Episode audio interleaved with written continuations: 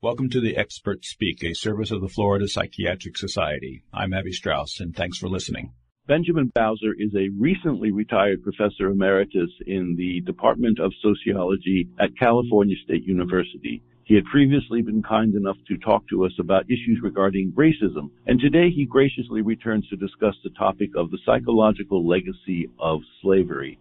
He is one of the co-authors of a book of that same name, and within that publication is a collection of materials, ideas, observations that support the notion that the life of those experiences continue to resonate. It's a fascinating, engaging, sometimes uncomfortable, but elemental gathering of material that we need to talk about. They also introduced the notion of something called post-traumatic slave syndrome. We'll get to that. Dr. Bowser, thank you so much for being with us. My pleasure. Let's begin with a bit of an overview. The way the slaves lived during slavery was not the way they lived before slavery. Slavery decimated the original culture that they had.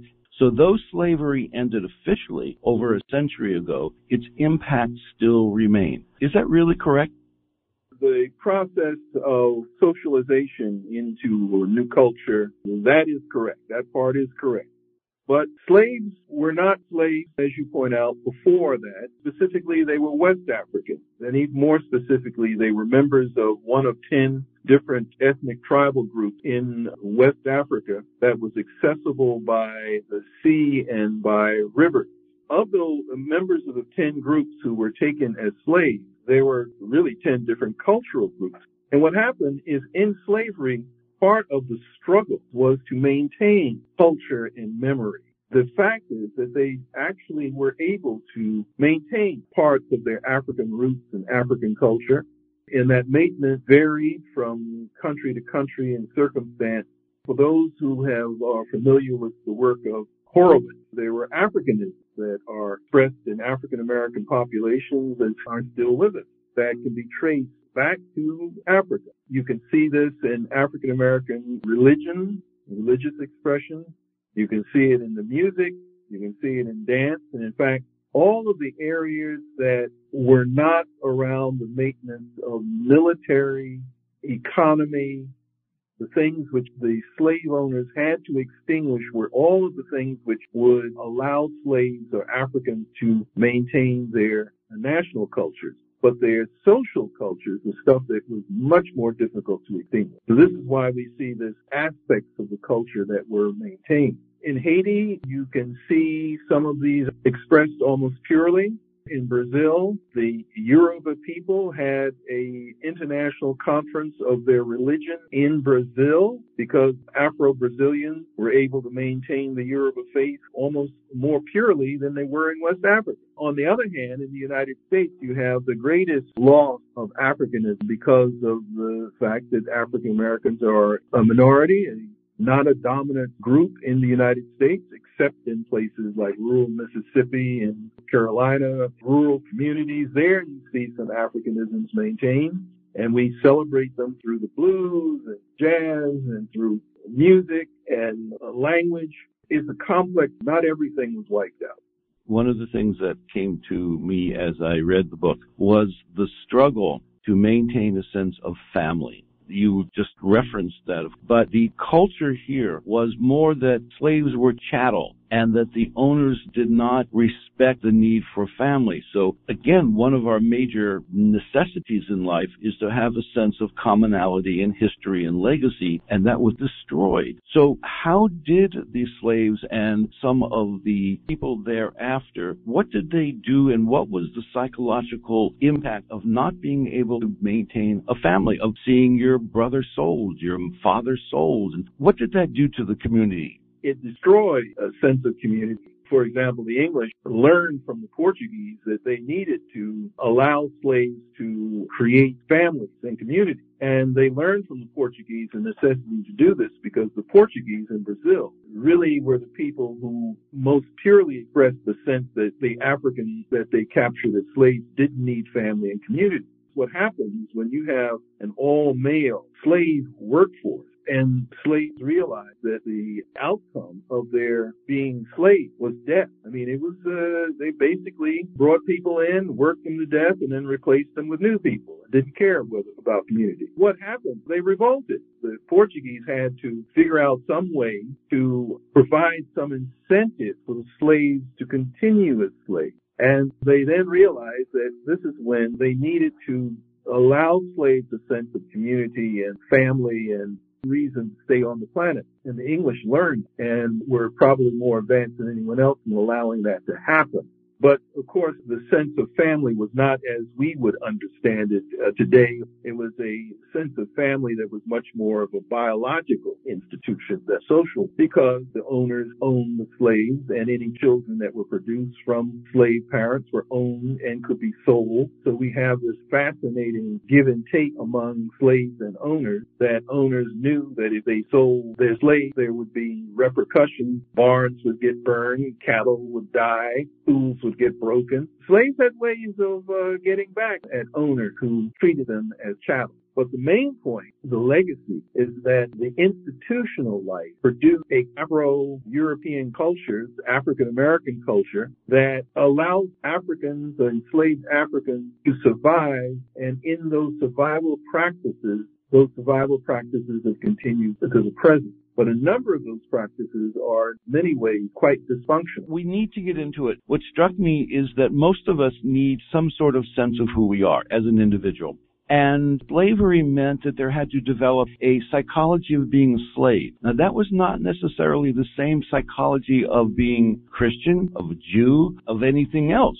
And so they were forced into developing a self-protective mental set, the slave, in order to hopefully reasonably survive or explain what was happening to them. If I'm saying this too simplistically, please correct me, but it seemed to fragment so much of their lives, and that fragmentation is still one of the things that's present today. Did I say that too simply, or am I am I not even accurate? Correct me. no, no, no, you you said it accurately, but I, I have a surprise for you. That sense of identity became embodied in the concept of Negro and then was carried forward in the concept of black and African, African American. But you know what it also had to? You cannot have the concept of Negro without the related concept of white. So whiteness is actually one of the legacies, one of the inventions that came out of slavery. So the whole notion of racial identity as we now document it so well in the census and in surveys and if you ask someone what's their racial identity, are you white, are you black, or whatever, and they know how to answer that. Well, that's all comes directly out of slavery. Fascinating. It comes out of slavery, but it also comes with a price tag on it. And in order to be white, it was necessary to maintain the kind of blinders and lack of authenticity of contradictions as to who one is and what one is and whether one can feel good about themselves and the notion of superiority, but then the concept of black and Negro brings the concept of inferiority and lacking and not being worthy and of self-hatred. So embodied in the whole concept of our national identity is a psychological hierarchy that we see acted out today every day. Can you give us some samples of what you're seeing? Bring it to the contemporary domain and we can go back and forth as need be. The whole notion that something that occurred legally over a hundred years ago and ended, your book addresses the fact, to use the word, the residual still exists. For example, a nice parallel to this is the dilemma of policing in black communities. What do white police officers do in black communities? Well, number one, they don't know the community. They don't know the people. They ride around in cars. Many times they can't tell one black person from the other black person, put them in a lineup, and they have a lot of difficulty distinguishing one from the other because part of their socialization is not to be able to identify or to distinguish one black person from another. On the black side, African Americans are taught to identify white people very carefully because your survival is dependent upon being able to distinguish one from the other and to make those kinds of subtle distinctions. Well, a white police officer can't do that. So what do they do? They end up having these abusive situations where they arrest somebody and that's good. We'll take that person because, you know, they're all guilty. They're all criminals in some way or another because they can't tell one from the other. So justice comes down on the whole, not on just the people who committed the crime you have black on black violence in such a way that you don't have black on white One of the things you see consistently said in police responses to extreme shooting situations where they've shot some unarmed black person, one, they can't identify them as the culprit, Number two, they're scared to death of them. Well, why are they afraid of people who just their very presence is frightening? That part of the legacy, outright fear. And that fear goes all the way back to a very, a Southern practice, part of the Southern culture that people never recognized being part of the slave legacy. It goes right into policing. That is our gun violence in this country. The necessity of the feeling that you've got to have a gun. What are you afraid of? Why is this the most armed country on the planet? What are they afraid of? Historically, it was the fear of slave rebellion. So black communities are psychological communities of rebellion that have to be controlled and that control has to be physical with violence, with guns and so forth. That's an example of how history has conditioned the present. Interestingly, now someone could say, well, Dr. Bowser, you know, come on, this is a bit much. One of the clear ways of verifying what I'm saying is look at the similar circumstances in other countries where you have black and white or black and black or white and white. And you do not see the same fear of criminals. And you see that this is a uniquely American psychological issue that becomes social. This white fear of black people. And this comes directly out of the experience of maintaining enslaved. Was the Jim Crow movement a spinoff of this, or does it get its own category? Oh, absolutely. Jim Crow is psychologically a continuation of slavery. Slavery ended legally in this country in 1865, but psychologically it continued unabated right into Jim Crow. And then Jim Crow ended legally in 1965 the psychology of slavery became the psychology of Jim Crow, which became the psychology of the ghetto. It's just roll, it's just continued right on.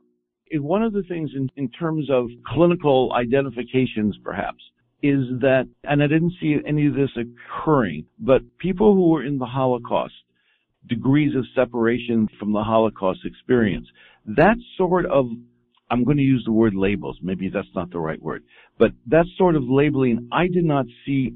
And what occurred to me is that the Holocaust is over. What you're talking is not. And maybe why these generational labels have not been offered. Yes, the essential experience of the Holocaust was trauma. That's the 1G, the first generation was traumatized by the experience of the Holocaust. The research question that has been well looked at was to what extent did that initial trauma, how was that carried over into the children, into the second generation? And interestingly, how that trauma is carried over into the third. They've been able to document it going that far. We point out in the book where we do refer to the, the Holocaust. The Holocaust of Western slavery did not go on for 15 years. It went on for, and depending upon what country you look at, almost 300 were maintained through trauma. So what you have is a unique situation that psychiatry has not been able to even come close to. What happens to people who have first generation traumas but inherit traumas from the first generation? And then the third generation inherits the trauma from the very first generation, second generation, have their own trauma, and then you have subsequent trauma for up to nine generations. What we're proposing is that this trauma then becomes not just psychological, it becomes cultural. A wonderful segue to the proposed notion of post-traumatic slave syndrome, which is Precisely. not something that's dealt with individually, but it's dealt with culturally. It has to, because where all of that trauma got addressed, dealt with, and not dealt is not in the individual experiences in subsequent generations. Of course, subsequent generations have their own traumas, and Jim Crow was certainly one that provided a lot of opportunities for trauma. But the trauma that was inherited and forgotten and stuffed in and embedded and pushed down, all of which gets expressed in the socialization and then in the experience of the subsequent generations, then comes out the thing that, that has to be asked, because I do think your book and the other authors, things that need to be known and discussed and ideas, all that's extremely good. could someone who's a cynic say, wait a minute, you guys are overdoing it here. Look at the TV commercials now. So many of them show mixed cultures.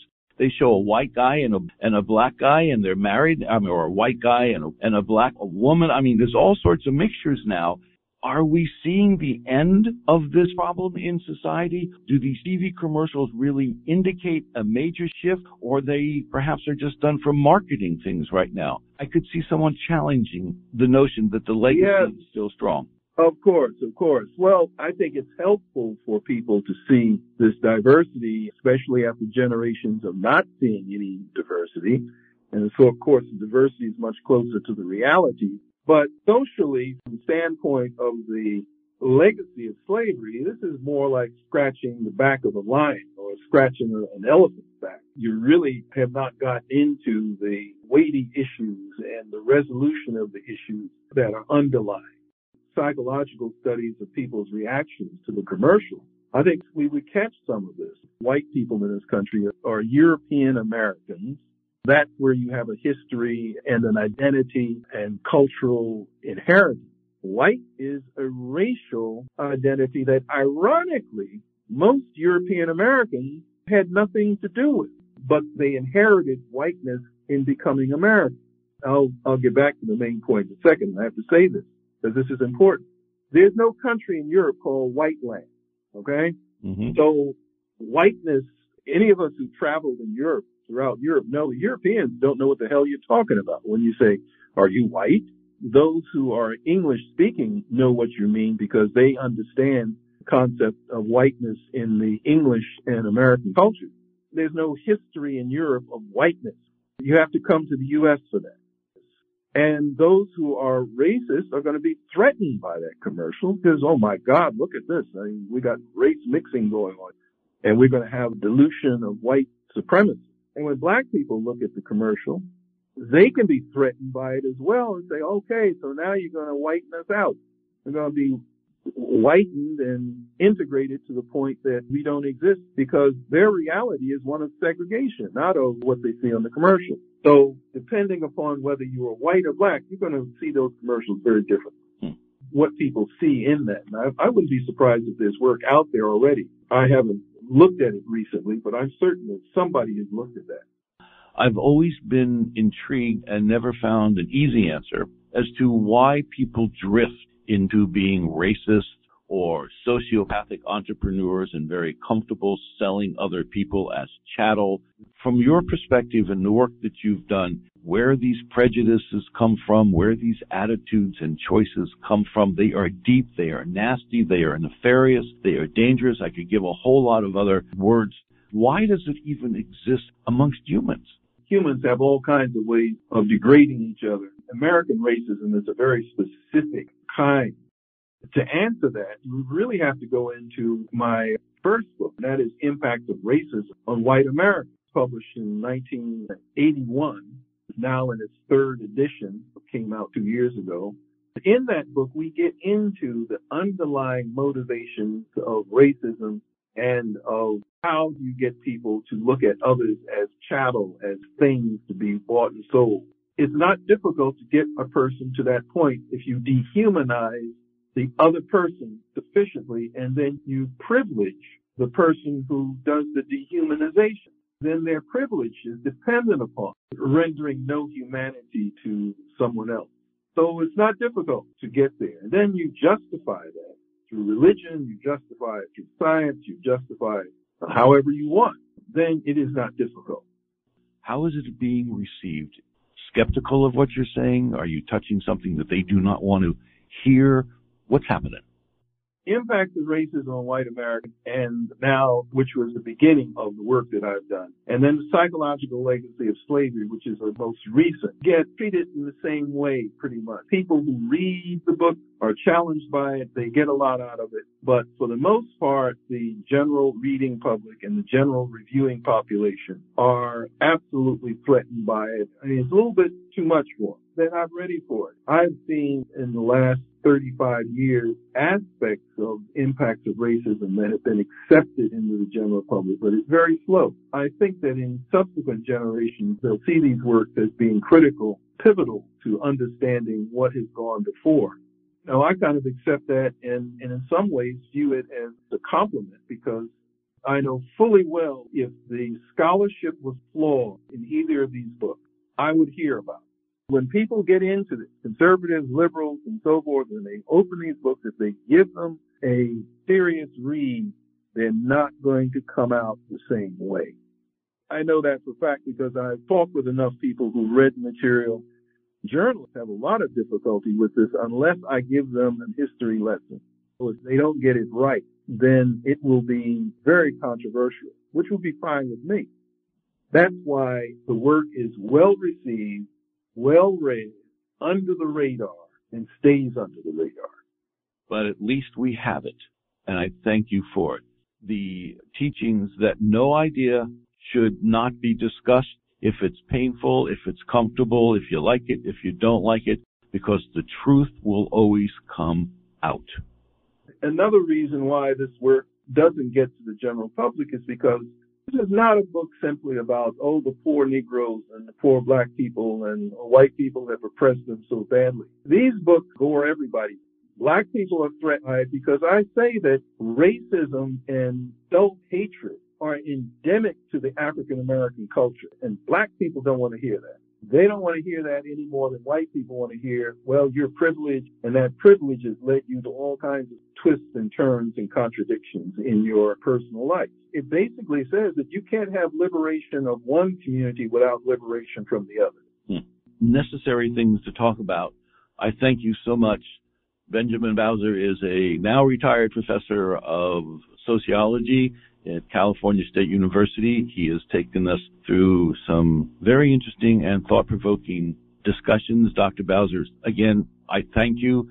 As you continue to write new books, I hope you can do more discussions like this to discuss a topic that really genuinely needs discussion amongst all of us. Thank you for doing this work. I find it very helpful. Sir, thank you so much.